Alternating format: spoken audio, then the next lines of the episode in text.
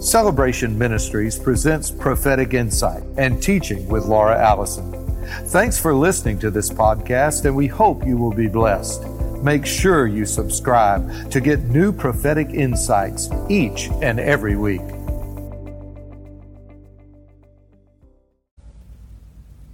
Hello, everybody.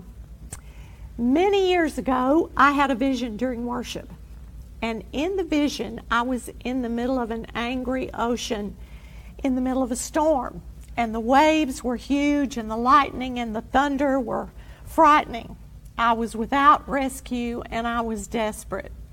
But I had found a gigantic rock sticking up in the middle of the ocean. And I was holding on in this vision. I was holding on with all of my might as the winds and the waves and the lightning and the thunder beat on me. I had no other alternative.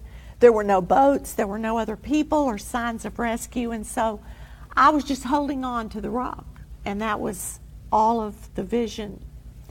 So this morning, as I was preparing to come film, I remembered that vision, and an old hymn began to play in my mind, a hymn that I haven't heard or seen since since I was a young teenager growing up in the Lord. But the, the hymn is entitled In Times Like These. So obviously, we are in worldwide, unprecedented times of storm and battle. What do we do in times like these? The enemy of our souls and the perpetrator of so much that's going on, that's a, an attempt to control us with fear and keep us paralyzed with dread and with many other negative emotions. So many lies, so much false news bombarding the airwaves. We don't know who or what to believe anymore. So, what do we do in times like these? We hide in Him, we cling to Him. We don't listen to everything we hear. We certainly don't believe everything we hear. What do we do in times like these? Well, the Lord has an answer. In fact, the Lord is the answer. And so I'm going to just sing for us this hymn as a comfort to us and as an exhortation to us in the midst of unprecedented storm and tragedy and, and fear inducing activities all over the place. In times like these, you need a Savior in times like these.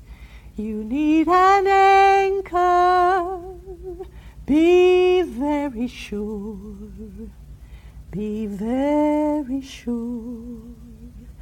Your anchor holds and grips the solid rock. This rock is Jesus. He's the one. This rock is Jesus, the only one. Be very sure. Be very sure your anchor holds grips the solid rock. We need to be very sure in the midst of this great storm that our anchor is holding and we are gripping the only one, the solid rock, hidden in Him in this hour. I want to encourage you, He does not move. He is the solid rock. And He is our only answer in times like these. God bless you guys.